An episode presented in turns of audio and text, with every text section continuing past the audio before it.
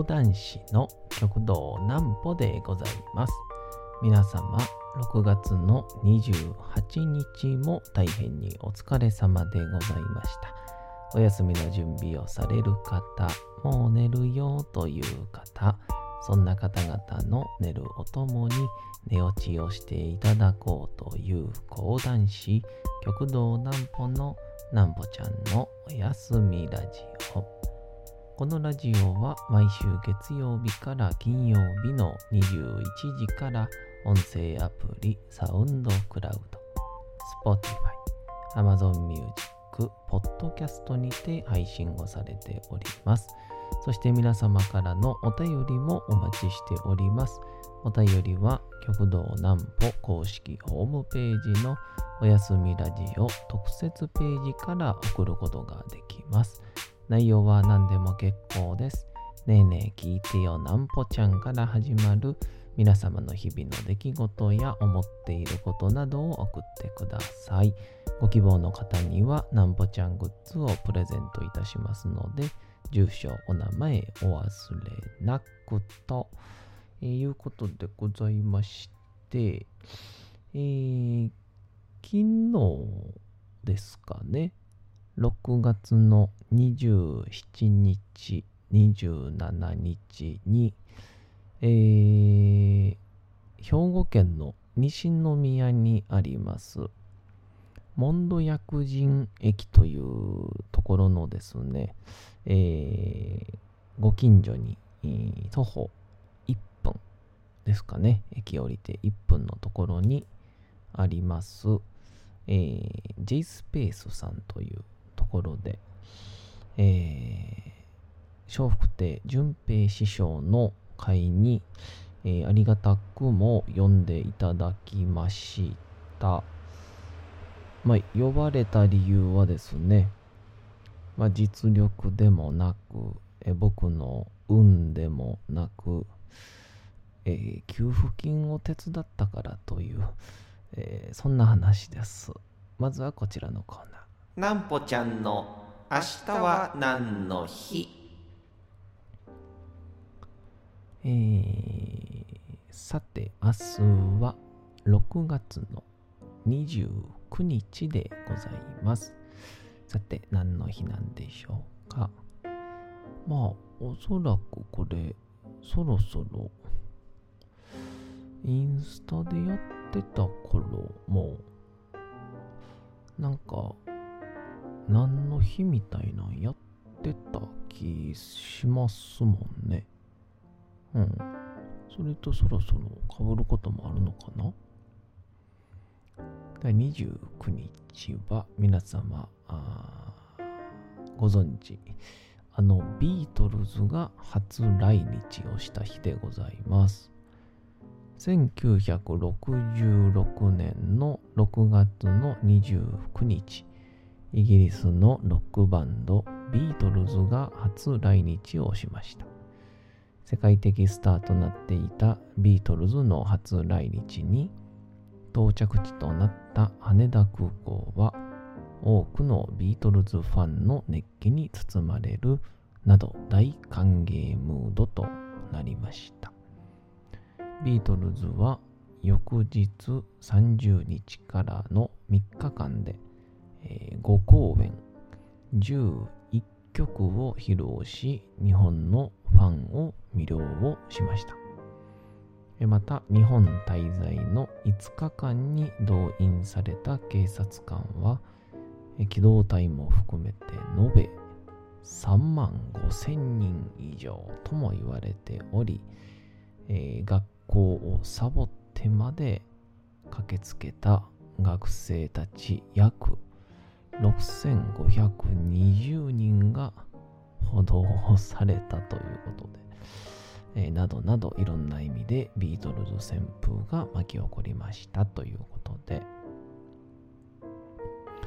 ということでこの6月29日は、えービートルズ記念日と、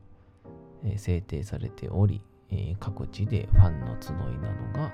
行われていますと、えーいうことで。あのービートルズのね、曲が、まあ、別に僕なんかこう、詳しいとかでは全然ないんですけど、ビートルズの曲自体は聴いててすごく、えー、気持ちいいので、ということで、あのーこの前、あのー、あれ、僕の講座の、えー、出囃子っていうんでしょうか。それをちょっとそろそろビートルズとか流したいなーっていうのでまあ候補としてはまあヘルプが一番かなと思ってるんですけど。てんてんてんてんてんてんてんてんてんてんてんてんって流れ始めたら登場するみたいなね。まああの時太鼓っていうね、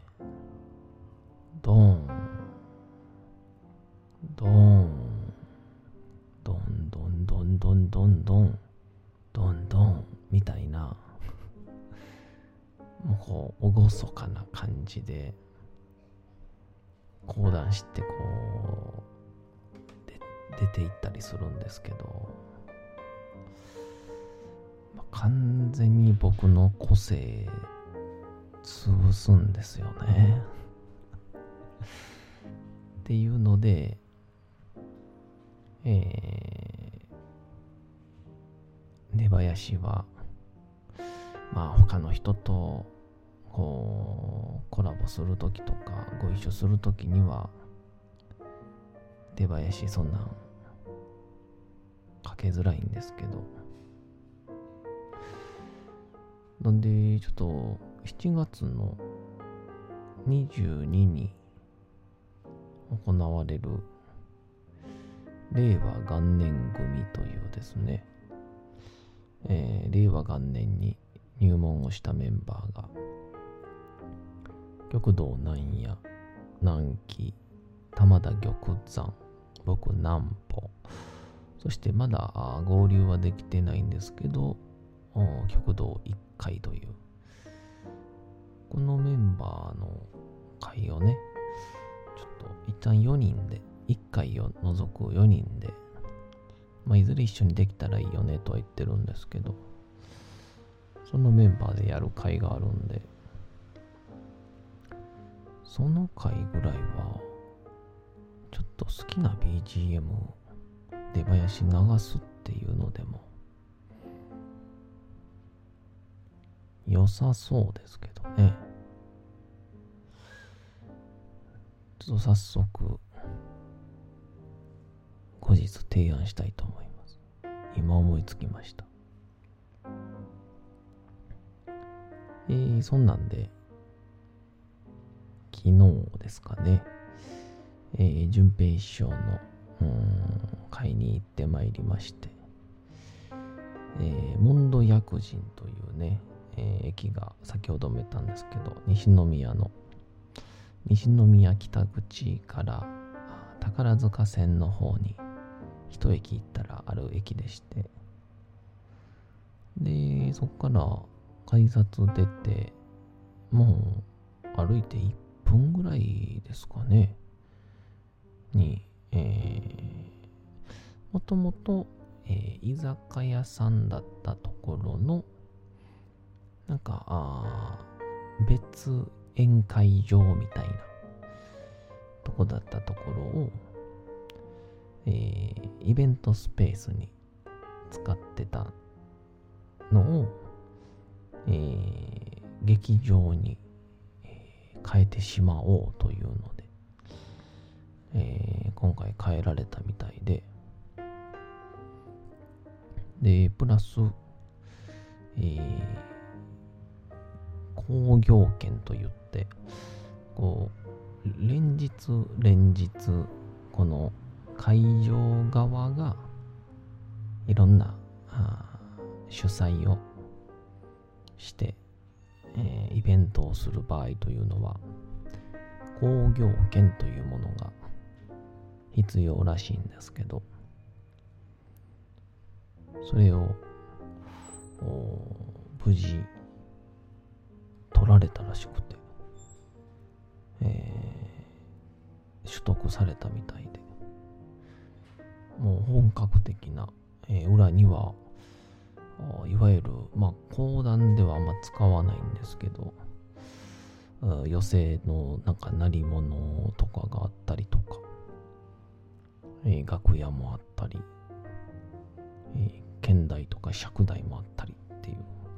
すごく本格的な、えー、安田さんご夫婦という方がやってらっしゃる、すっごく素敵な劇場なんですけど、そこに呼んでいただきまして。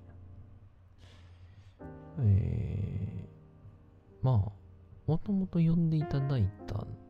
というか、まあ、淳平師匠とは、えー、鶴瓶師匠のお弟子さんでね、淳平師匠という3番目のお弟子さんでいらっしゃるんですけど、えー、木曜寄せというですね、千鳥亭でやってらっしゃる、まあ、20年から30年ぐらいのキャリアの以上の方々がやってらっしゃる、えー、ミドルクラスチームの寄せに、えー、いつもお手伝いで行ってまして、で、そこで声をかけていただいてたんですよね、ずっと。まあ、過去がご一緒させてもらったり、西宮の奥の方行ったりとかっていう形で。で、まあ、ね、大体こう、今回年季明けしたということも含めて、結構初めはね、ありがたいことに呼んでいただけたりするんですけど、まあまあまあまあ、基本的には、まあ、講談っていう別の畑ってこともありますし、まあ、1回か2回読んでいただいたらありがたいなという感じやと思ってて、そしたら今回、また読んでいただいたんですけど、まあ、一瞬ね、初めは、実力、認めていただきましたか？みたいな感じで、思ったんですけど、よくよく仕事の関係性を考えたときに、えー、まあ、先日、えー、夜の10時半ぐらいですね、えー、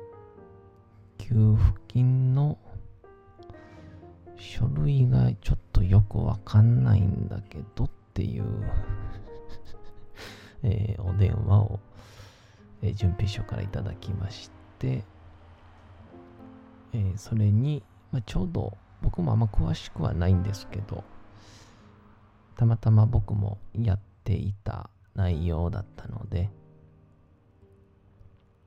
え、お答えしましたら、えー、翌日、仕事もらうっていう。えー、やっぱり、ああいう書類とかを、触れるに越したことはないなっていう。思いましたけど。まあまあ、いろんなご縁があって、まあ、準備一緒にも声かけていただきまして、昨日行ってきまして、で、やっぱこう、改めてこう、すごいなと思ったのが、あの、講談ってね、こう、まあ何度やったネタでも、あ芸人の腕があれば、それを何回見ても楽しんでいただけるのはあるんですけど、まあ違う側面で言うと、ほとんどの人がえー聞いたことがないっていうおかげで、大体の話が、あ、初めて聞きましたとか、あ、そんな話が講談にはあるんですねとか、まあ、ある意味、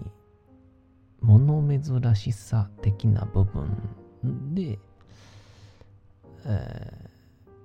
助けてもらえる部分が講談にはやっぱりあるんですよね。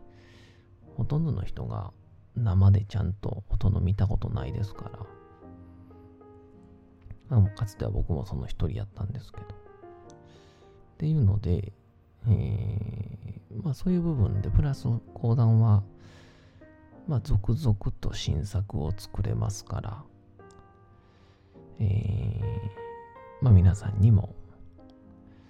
あ物珍しさプラスまあちょっと話題がニッチであればさらに楽しんでいただけるっていうのが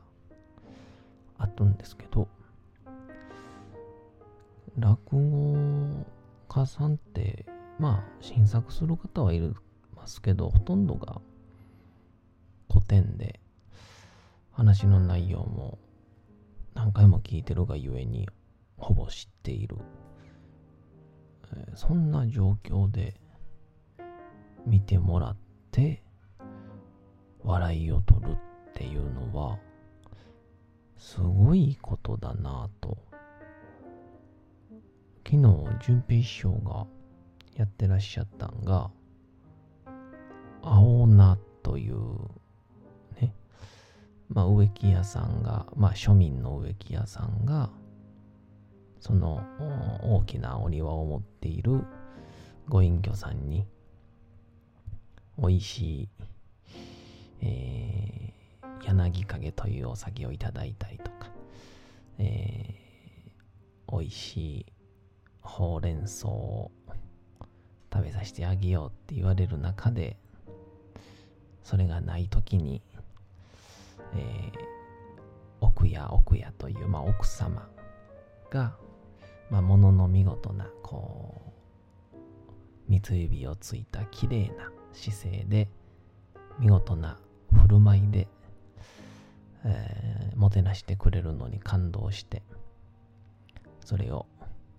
自分の家でもしようとするんですが、まあ、うまくはいかないよねっていうような、そんな話を、すごくこう、前座さんでもするようなネタなんですけど、まあ僕講談でほぼほぼ落語家さんとたくさん絡むこともない中で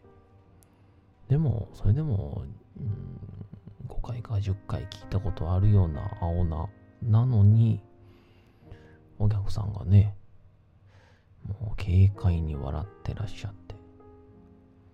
どっかんどっかん笑いとって。で2つ目がえーちはやふるという、えー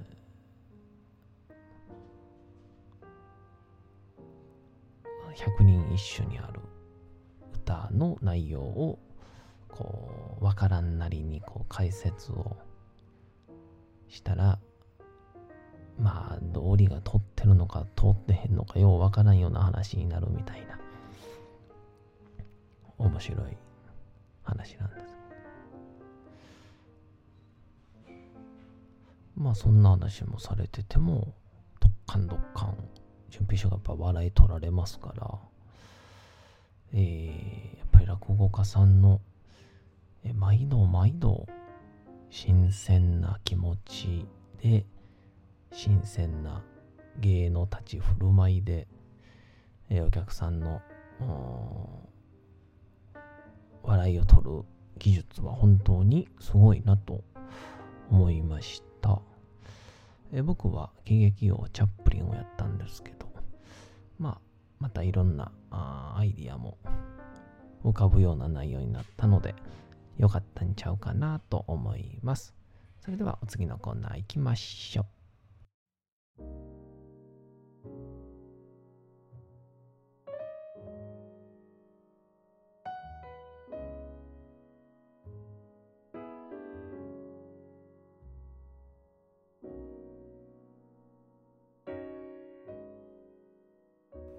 さて、時刻はうとうと朗読会の時間となりました。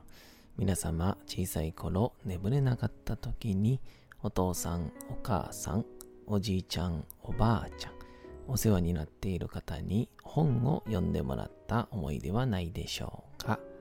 なかなか眠れないという方のお力に寝落ちをしていただければと、毎日様々な物語、小説をお届けしております。えさて、本日、もう少しだけ、えー岡本太郎の、えー自分の中に毒を持てをちょっと読みたいと思ったんで、えー今日も読もうかなと思います。えなかなかこの時代、尖ることが良しとされないんですけど、意外とそんな人生送ってみるのも悪くないんかなとも思うような内容です。それではお楽しみください。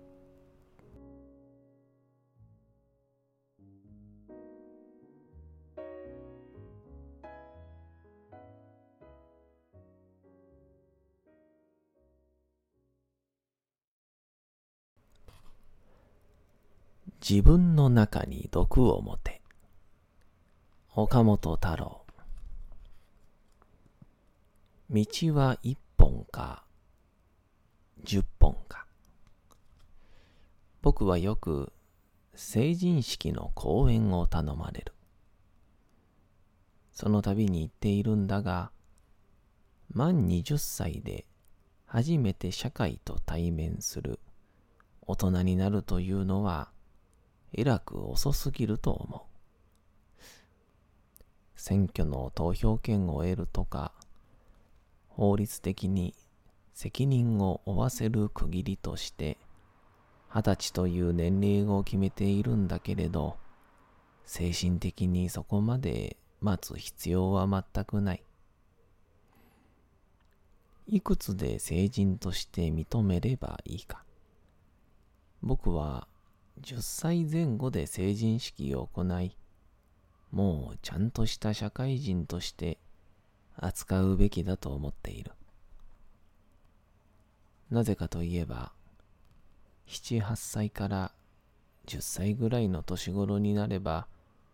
自分と社会とのけじめがはっきりとついてくるからだ。こういう意識が芽生えたときに、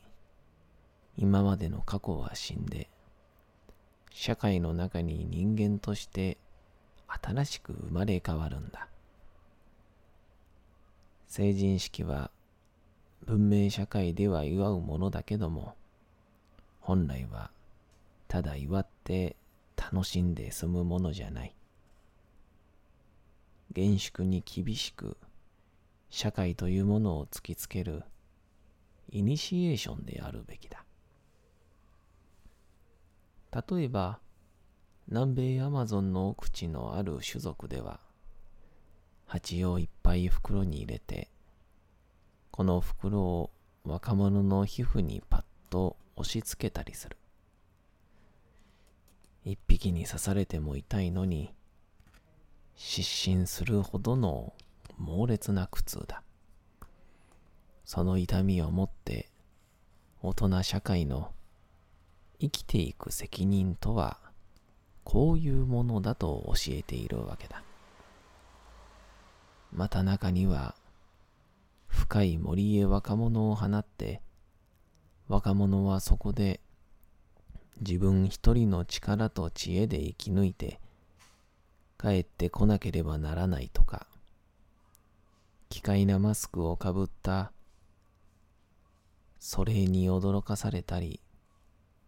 恐ろしい儀式を課している種族もある。その他に入れ墨をしたり、割礼を行ったり様々だ。入れ墨をされる若者は、その痛さに耐えながら、成人の厳しさと誇りを知るわけだ。文明社会の成人式は、あまりにも形式的で甘すぎる。二十歳にもなればもう腐った大人だ。それがぞろぞろ市民会館や公民館に集まって、女性は振り袖で着飾り、男性は背広を着て祝いを受ける。こんな形式的な儀式で、大人として厳しさに立ち向かっていく感動が湧いてくるわけがないじゃないか。さて、本日もお送りしてきました、なんぽちゃんのおやすみラジオ。というわけでございまして、6月の28日も大変にお疲れ様でございました。明日も皆さん、街のどこかでともどもに頑張って、夜にまたお会いをいたしましょう。なんぽちゃんのおやすみラジオでございました。それでは皆さん、おやすみなさい。すやすやすやーん。